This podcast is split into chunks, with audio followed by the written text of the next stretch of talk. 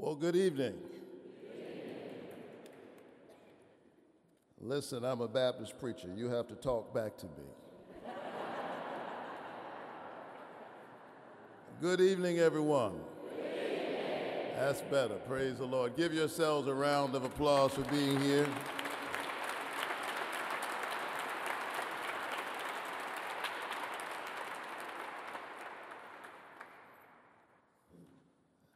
I am delighted and deeply grateful to be back in Baltimore, Maryland, where I served for about 5 years as senior pastor of the Douglas Memorial Community Church.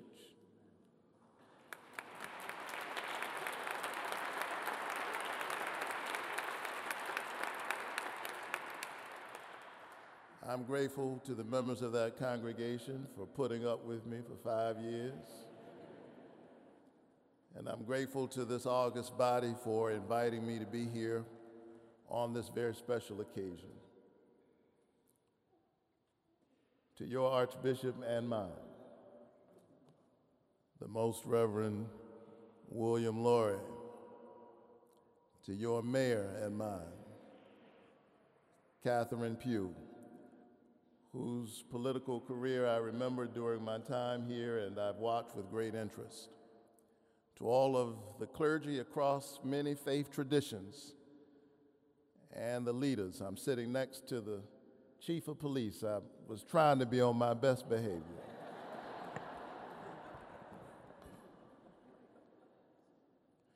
And to this wonderful choir. In the future, in great hands, come on.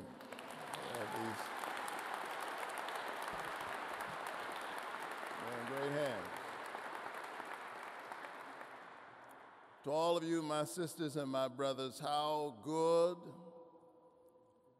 and how pleasant it is for brothers and sisters to dwell together in unity. It is as the precious ointment upon the beard, even Aaron's beard, that went down to the skirts of his garment. It is as the dew of Hermon. There God commanded the blessing, even life forevermore. Thank you so very much. I'm humbled and grateful to be here. Now we are an ecumenical gathering. God is known by many names and worshiped in many houses. But of one blood, God has called all nations to dwell upon the face of the earth, that we might seek after God, and yet God is not far from any one of us. In him we live and move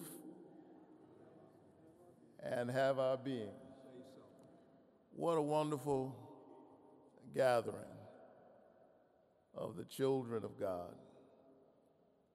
Now, for those of you who are Catholic and Episcopalian, every now and then if you hear somebody talk back to me, don't get afraid. Those are just Baptists. That's what we do.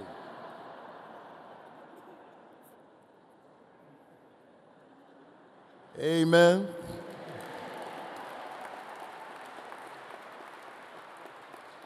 Now, if you don't do that in your tradition, that's fine. Just sit quietly. Just don't be afraid. We love those who are quiet and reflective as well. We call the Episcopalians the frozen chosen.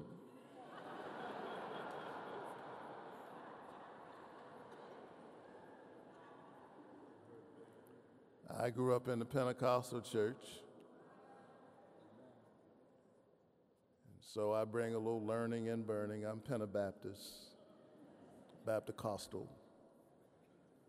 But I'm grateful to be in this wonderful cathedral. Will you bow with me, and will you reach out and join hands with your neighbor?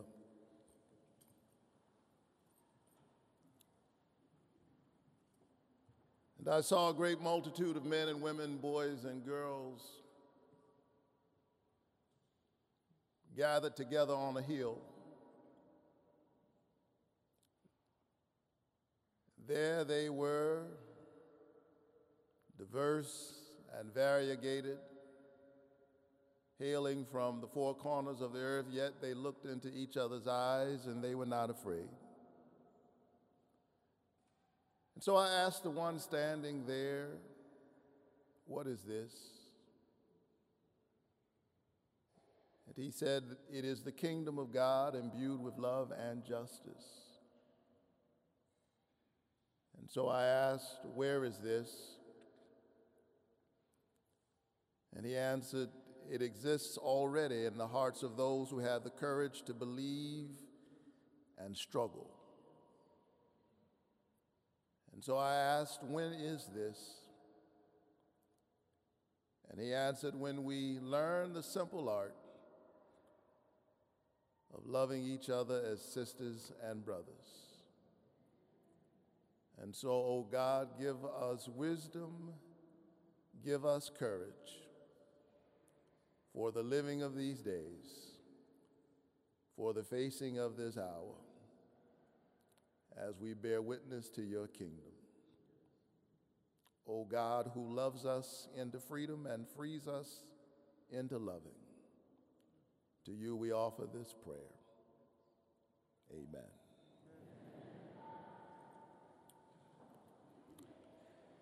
And I saw a new heaven and a new earth. Behold, I make all things new. I just want to talk for a little while about a new heaven and a new earth. The spirit of Martin Luther King Jr. draws us to this place. And as we remember him, we would do well to remember why he went to Memphis, where he would meet his destiny in the first place. He went to Memphis fighting for those on the margins of the margins. It was 1968. Garbage collectors fighting for their basic human dignity. We're trying to get a movement started, and if we are honest tonight, the church was slow to get on board. I don't know if it was the politics of respectability. I don't know if it was a lack of courage or uncertainty. It's difficult sometimes to discern in the moment what to do. The movement had a lot of fits and starts, and then on February 1st, can I tell the story? Two garbage collectors by the name of Echo Cole and Robert Walker were literally crushed. The bodies were crushed in the compactor area of their garbage trucks, and their shed blood provided fuel for a movement that finally got started. Poor and marginalized, crushed by the machinery of systemic oppression. They were there in the back of that garbage truck in the first place because the curious logic of Jim Crow segregation said that they could not ride in the front of the truck, and so they were in the compactor, trying to find some shelter from the storm, but from the storm of racism and classism, there was no hiding place. So they were crushed, and Dr. King made his way to Memphis, and then he made his way to Memphis again, and then on April 4th, he met his destiny on the balcony of the Lorraine Motel. But what I want you to know tonight is that he was scheduled to preach at our church. He was scheduled to preach at Ebenezer on April 7th, 1968, and there among the effects in his briefcase were the early thoughts of a sermon he never lived to preach. We don't know the text, but the title was "Why America May Go to Hell." I know that's shocking, but don't get mad at me. That's Dr. King's sermon. You're here to celebrate him, right? Perhaps it's hard for us to imagine Dr. King preaching a sermon entitled "Why America May Go to Hell," because Dr. King, although he lived and died long before our current era, years ago, he was already the victim of identity theft. In other words, when Dr. King died, we resurrected a new Martin Luther King Jr., one who does not make us too uncomfortable, and so it's hard for us to imagine the prophet of peace preaching with such harsh words, but you ought to remember that it was not the first time that Dr. King spoke to the country that he loved so much with some challenging words. He said to America, a year before he died in that famous Vietnam War speech in the Riverside Church, he called America the greatest purveyor of violence on the globe. He said that the nations of our world are caught up in a colossal contest for supremacy, and I'm sad to admit that my nation is the supreme culprit. In other words, he was the best kind of patriot because he loved the country enough to tell the country the truth. Now is the time for truth-telling. Now is the time to call the nation to be the best, to stand tall with moral excellence, to push past the predictable partisan arguments of the public square and catch a glimpse of the vision of a new heaven and a new earth. It's bigger than Republican politics, bigger than Democratic politics. It is God's vision of a new heaven and a new earth. And whenever people of faith catch a vision of what God intends, it makes folk on the right and the left uncomfortable. And so that's why in recent days I've been drawn to the book of Revelation. We don't deal much with this book in our churches.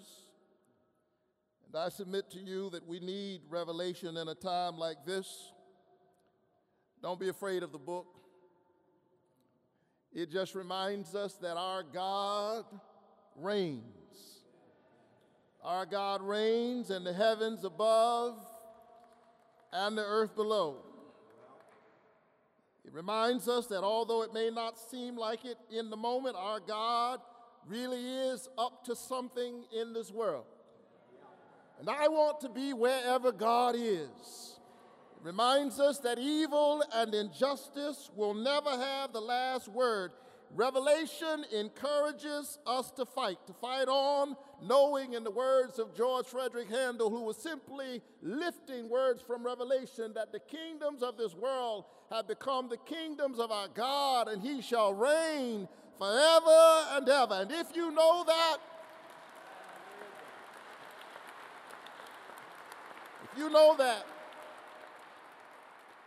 don't mind making your way to Memphis, even with death threats all around, because you remember that you serve one who was born in a barrio called Bethlehem, raised in a ghetto called Nazareth. And one day he made his way into Jerusalem, where prophets died. We Christians celebrated not long ago Palm Sunday. I hope you preachers up here didn't tell them it was a parade or a processional. It was really a protest march. Jesus was making his way on the east side of the city at the same time Pilate, the governor, would have been coming in on the west side. You understand, east side, west side. I'm in Baltimore.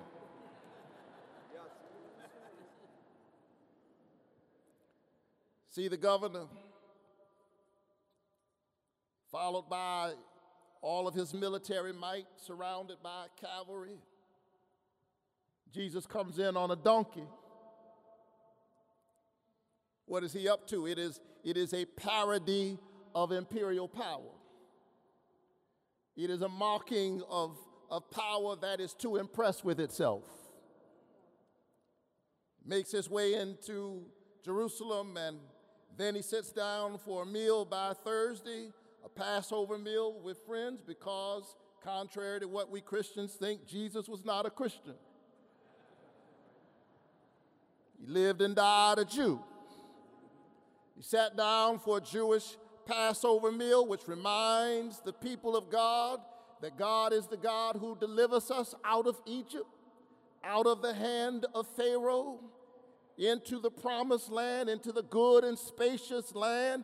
It is a land of human flourishing, where everybody can live, where everybody has enough to eat. It is the vision of a new heaven and a new earth, and it is that vision that brings him into conflict with the powers that be.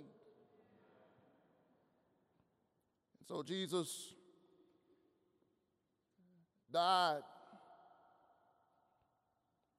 executed by the empire, lynched on a tree. Martin made his way into Memphis. But if you believe that the kingdoms of this world belong to God, and if you remember that he rose with all power in his hand, and that he said, "Be faithful unto death, and I will give you a crown of life," then that causes you to stand up in the midst of injustice. It won't allow you to be silent. So by the time we get to Revelation, the church movement is under attack. Nowadays, the church is seldom under attack, at least not for the right reasons. Perhaps we're not under attack by the powers because too often we're in cahoots with the powers. You know, the simple folk that I grew up with down in Savannah, Georgia, used to say that if you never have a head-on collision with the devil, that means you're riding in the same car.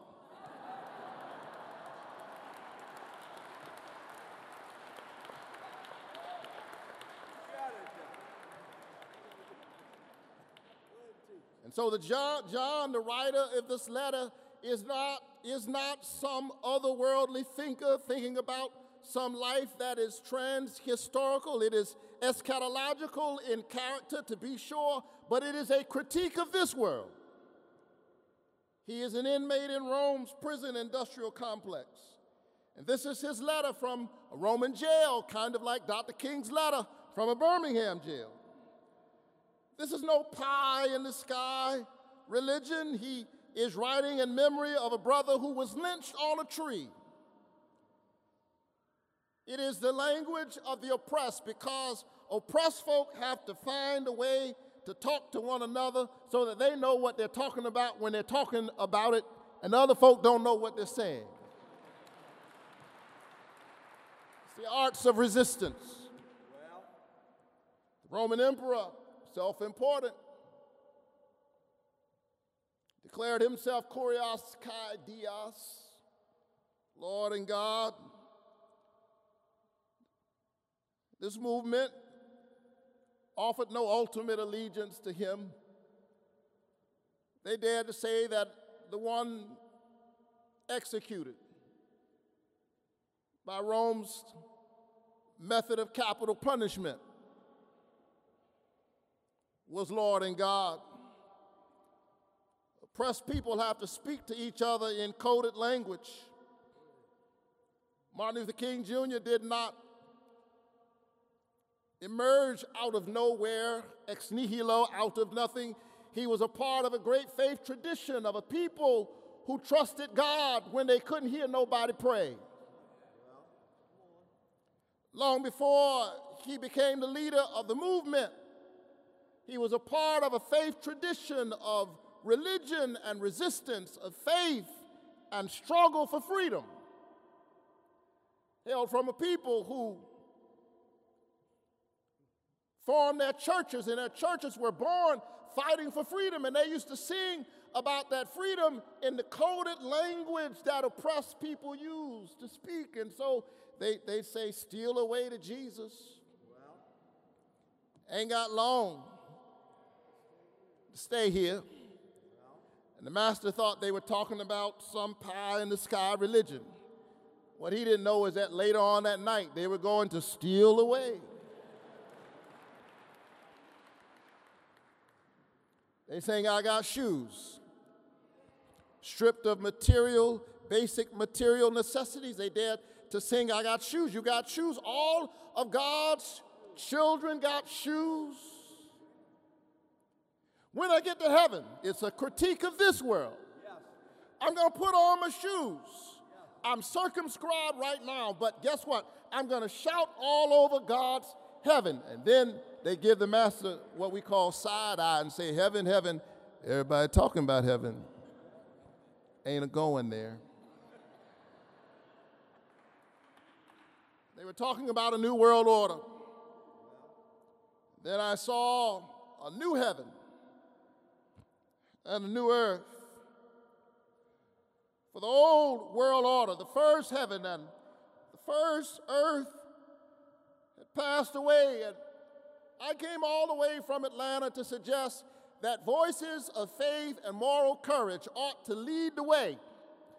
We ought to be raising our voices, fighting for God's kingdom, imbued with love and justice, where everybody can eat, where everybody has medicine, where everybody has education, where every child has a chance. Do you believe in a new heaven and a new earth? A new heaven and a new earth. The longing for a new order.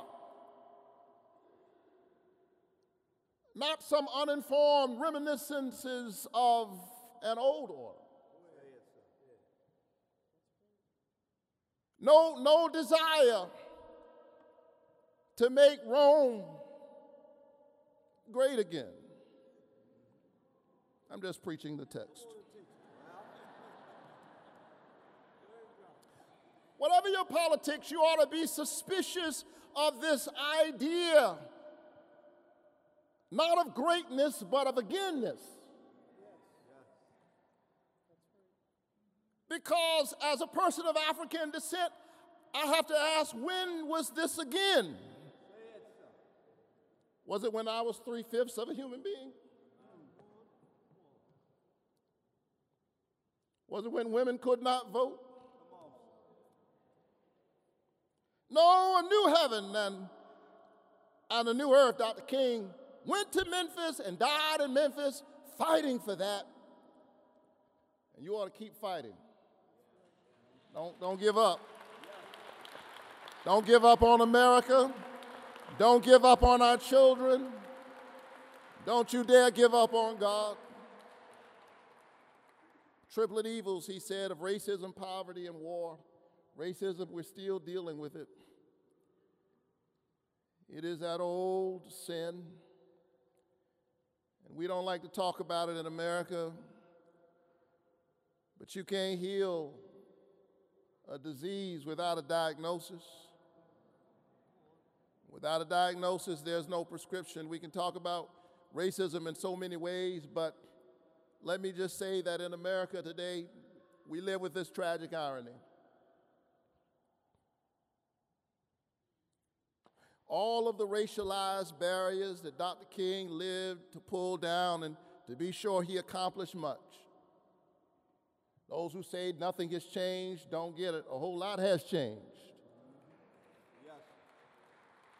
We ought to pay homage to those who died too young and gave so much. Red, yellow, brown, black, and white. Not just black folk, but a white woman named Viola Liuzzo who gave her life. 2 Jews and an African-American, Schwerner, Cheney, and Goodman, who gave their lives. So many others who gave their lives. And yet many of the racialized barriers have reinvented themselves within the context of what that brilliant legal mind Michelle Alexander calls the new Jim Crow. Mass incarceration in the age of colorblindness. And so today, 3 years ago today, Freddie Gray lost his life. But I submit to you, Baltimore, that as tragic as those incidents are, they are tragic and predictable. Because while we abhor police brutality, and Dr. King was talking about police brutality, did you know that? In 1963. He said, some are asking, when will we be satisfied? We will not be satisfied as long as the Negro is the victim. As long as the Negro is the victim of the unspeakable horrors of police brutality. He said that in the I Have a Dream speech. We don't even like to hear the whole I Have a Dream speech. We've cherry-picked Dr. King. He said, as long as the Negro is the victim of police brutality. In other words, he recognized that there was racial bias, and he was honest about it. Translation, it was the 1963 version of Black Lives Matter.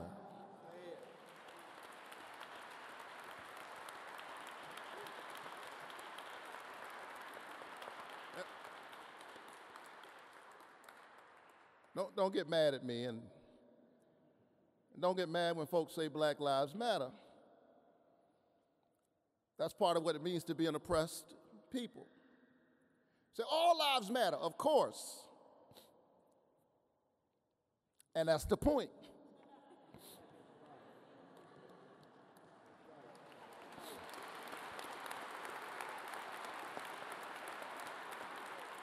Can I help you?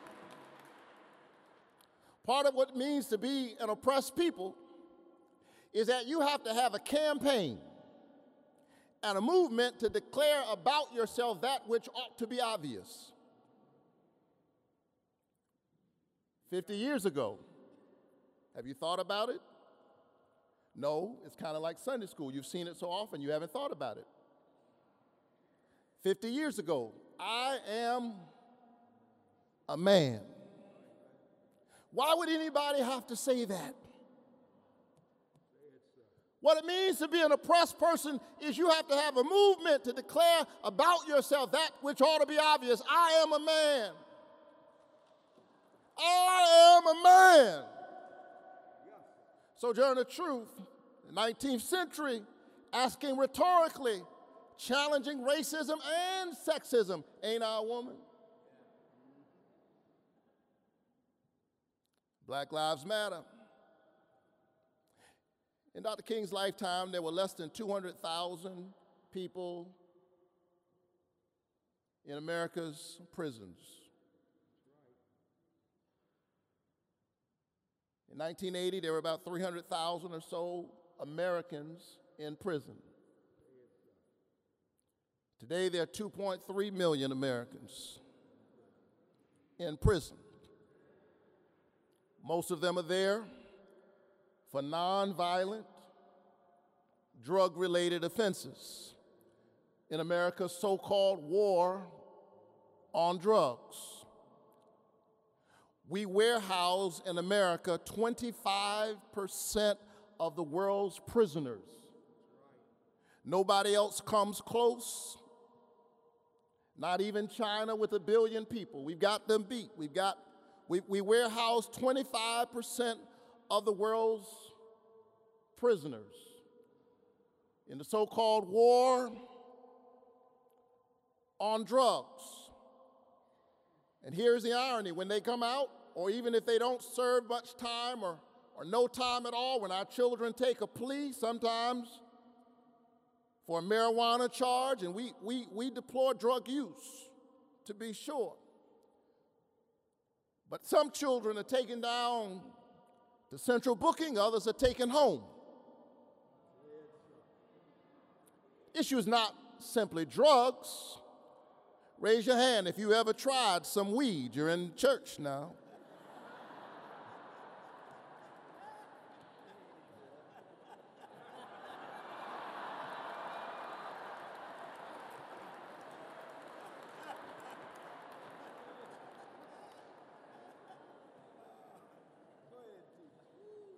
For 35 years, we've had a war on drugs. And so when they get out, 1964, civil rights law, completely undermined. 1965, voting rights law, for them, undermined. Why? Because job discrimination, legal. You have to check the box. Housing discrimination, legal. Voting discrimination, legal. Matter of fact, my church had an expungement event last year. We did in one day in church what it takes 120 days to do. We convinced all of our government entities, Mayor Pugh, to come together. And in one day, we did expungements for people's criminal arrest records, because there are folk who've been arrested, never convicted. Some have been acquitted. And yet they can't move forward in life because they have an arrest record. And so that day in church, everybody in church had a record. Now that I think about it, that's true every Sunday and every Saturday night, Friday night. Everybody in all of our houses of faith has a record. We expunged those records. I was in the barbershop not long ago, believe it or not, true story. I was in the barbershop. This man came up to me and said, "Rev, thanks for doing that expungement event." I said, "God bless you." I thought he had seen it on the news. He said, "No, you expunged my record." He looked respectable, had on a jacket and a nice button-down shirt. Said 30 years ago, 20 years ago, I had a check, issue with a bad check. 20 years, I haven't been able to get a good job. You expunged my record. I now have a much better job than any job I've ever been able to get because I didn't have to check the box. Quality of life improved. I said, "God bless you." He said, "No, it's better than that." He said, "There's a young couple in my family. They had a young baby. They had a baby. They weren't able to take care of the baby. The baby needed to be adopted. 2 years ago, I would not have been able to do anything for them. DFACS would not have allowed me to adopt the baby, but because you cleared my record, I was able to save this child from foster care. 2 generations saved because of some grace and mercy."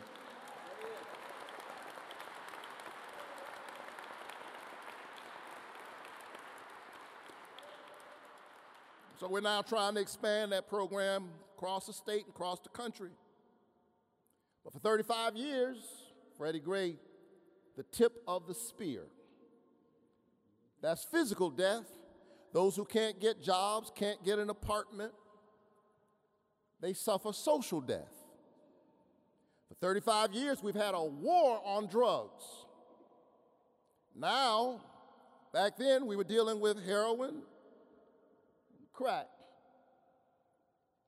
Now, we're dealing with meth and opioids. And it's interesting to me that now we have a public health emergency. I'm glad we've become so enlightened. Now that the bodies are suburban, rural, and white.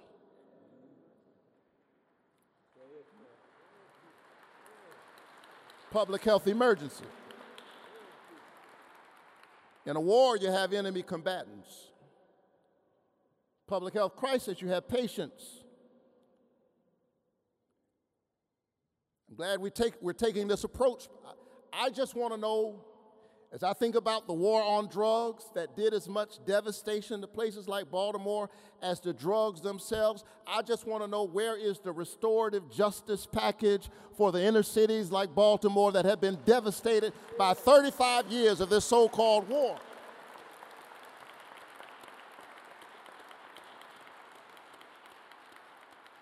We've got to deal with racism. We've got to deal with poverty.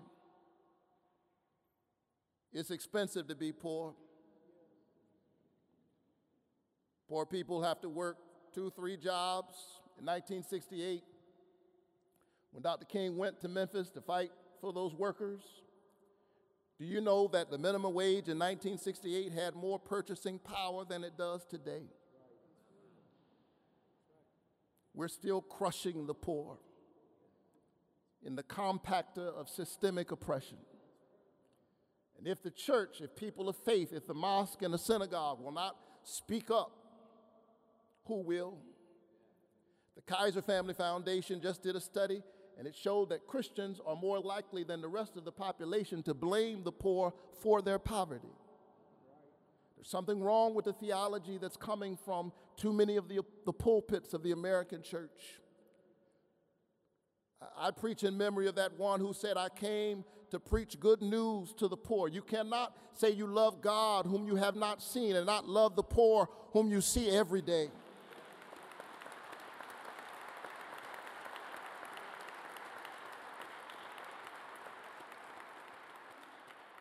Don't talk about poor people like they're not human. It makes me so mad. And I believe that it disturbs God. Most poor people are children. I was one of those children. You invited me because I'm in King's pulpit. But long before I was in King's pulpit, I was a little boy growing up on the west side of Savannah, in Caden Homes housing projects. Didn't have much money. My parents, though, gave me faith and a sense of humor. My parents had so much faith, you know, they used to just live in the world of the Bible. They were Pentecostal preachers. And so they spoke to us in King James English. "Thou shalt wash the dishes, lest I smite thee with my rod and my staff." They instilled in us, Archbishop, a deep sense of faith. And so I decided, because I believed in myself and I believed in God, don't give up on yourself, believe in yourself, young people. I decided when I was just a young boy that I was going to Morehouse College because Dr. King went to Morehouse College. I had no idea I'd end up in his church. I went to Morehouse on a full faith scholarship. And when I got there, there were those who were already driving fancy cars, dressed like they were already working on Wall Street, and they were students. And I didn't have enough money really for the first semester. But I went to Morehouse on a full faith scholarship. I turned to my parents as they were getting ready to drop me off as a young freshman. And I just wanted a few dollars, you know, to make it. And my dad, a veteran of World War II, strong man, loving father, looked at me, true story, spoke to me in King James English. He said, "Silver and gold hath I none, but such as I have give I unto thee. The grace of the Lord Jesus Christ go with you." Put his arms around me, and they drove off into the horizon.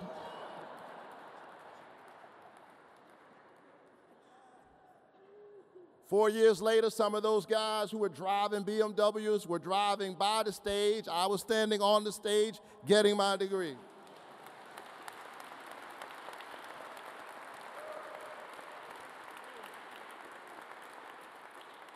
I was 18 years old. I returned 18 years later as the pastor of Ebenezer Baptist Church. Now, I'm almost done, but I had a sense of responsibility. Personal responsibility, yes. Inner drive, yes. Discipline, hard work, yes. We believe in all of that. But somebody gave me a Pell Grant. Somebody gave me a low-interest, guaranteed student loan. I'm trying to tell you, don't buy into this lie about personal responsibility and public responsibility. You've got to be responsible for yourself, and we are responsible for one another. America, invest in your children. It's the greatest resource that we have. All children ought to have a chance. Give all of our children a chance.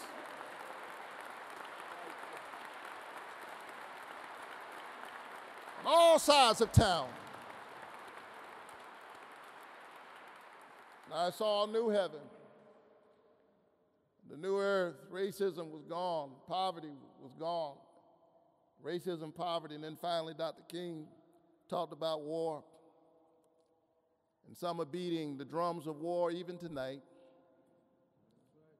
Pray for our nation, but as you think about the geopolitical situation, let us resist the demons of militarism in our that disturb our domestic situation. We've got more guns in America than there are people. Don't ever forget that Dr. King was himself the victim of gun violence. And know that his own beloved mother, just a few short years later, was shot and killed in our sanctuary by a deranged young man who had a gun and no mental health care while she was praying the Lord's Prayer, playing it on the organ. Killed her and one of our deacons, Deacon Boykin. It would have been a bloodbath in 1974 if he had had an AR-15. And so I'm proud of these young people who are standing up in the Black Lives Matter movement and in the March for Our Lives and in the Me Too movement.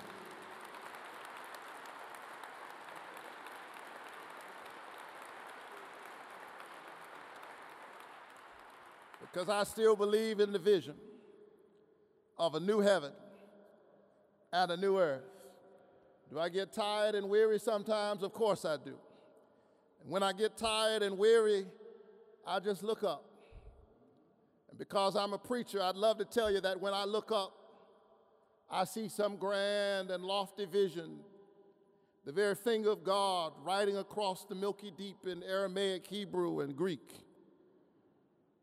Truth be told, all I usually see is birds flying by. But I love to see birds fly by. I especially like to see geese, because geese fly in a V formation.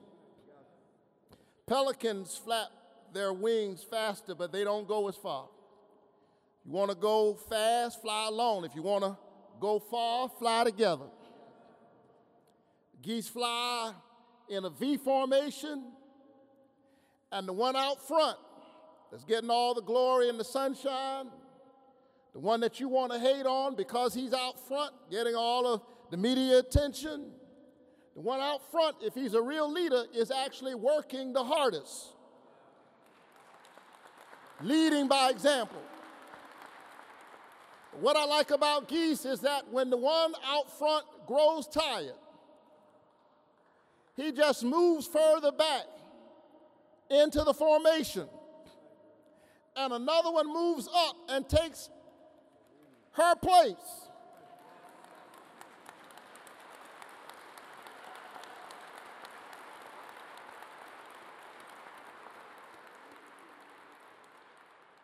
And geese do that without a church schism. They do that without a war. They do that without one side of the geese formation deciding to shut the whole geese government down.